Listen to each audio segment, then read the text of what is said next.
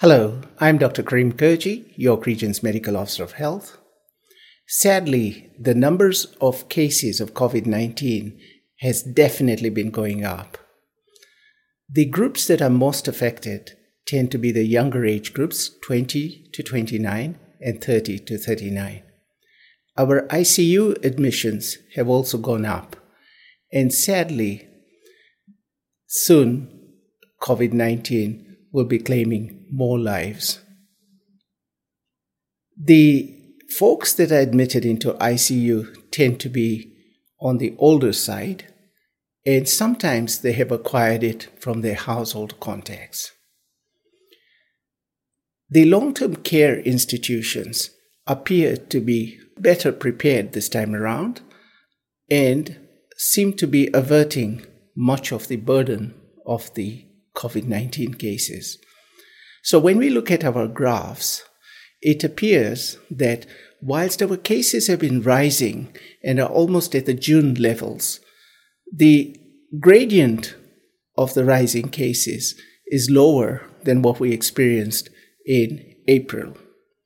This to me tells me that some of our defenses have been working and we are thwarting the virus's expansion.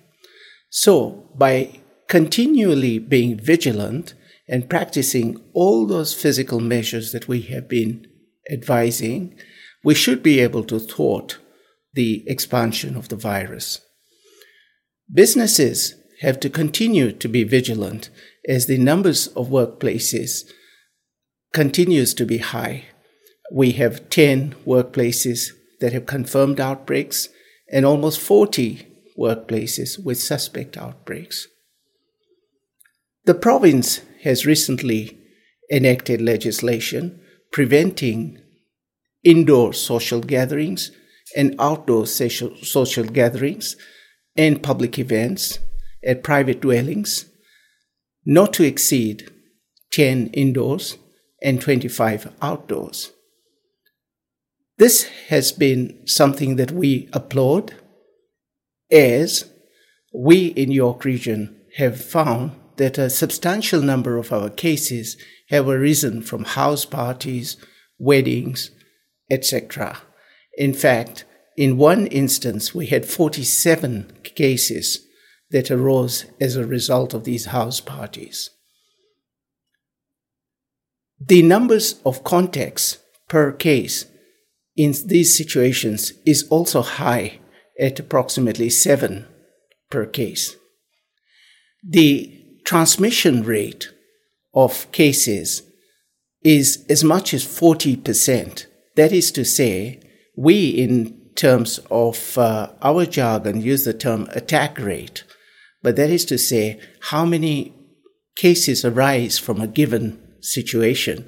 So, as much as 40% of the attendees tend to come down as cases, and that is extremely high.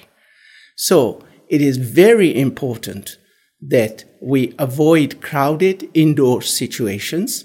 And by that, I would also expand that to include any indoor situation that you go into, whether it's a tourist location or whether it is a crowded uh, business location. Please extract yourselves if you find that physical distancing of two meters is not being practiced. The most important measure is the physical distancing of two meters. Masks provide an additional layer of protection. So you just bear in mind, if you follow these particular guidelines, we should be safe. Our schools have reopened and we have seen approximately 10 schools on surveillance. Public health tends to identify the cases moves in rapidly to do assessments. These assessments include checking out close contacts of the case, whether they have been in before and after school programs, whether they've been on buses, whether they have cohorts that may have been exposed, what about exposures during recess, and of course, their household contacts and siblings as well. We also try and find an acquisition source for those cases to see whether those are from within the school population. So far, most of our cases and teachers, you know, are either teachers or students, and they have acquired it from within the community, and there hasn't been uh, any school transmissions that we are aware of as yet, but we remain vigilant. On the whole, we've had to isolate approximately 70 individuals. Now, this number, given the large number of schools in York region, is a relatively small number.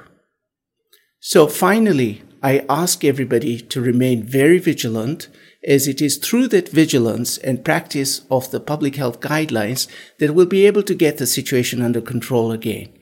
So to remind you, physical distancing by two meters or more, wearing masks indoors and in transit, and wherever physical distancing is impossible to maintain. Also, wash your hands frequently, and please don't mingle, don't go into places if you're sick. And certainly access testing at one of the three assessment centers that are open seven days a week if you have symptoms or if you've been in contact with a case. So please stay vigilant and we'll all be safe. Thank you.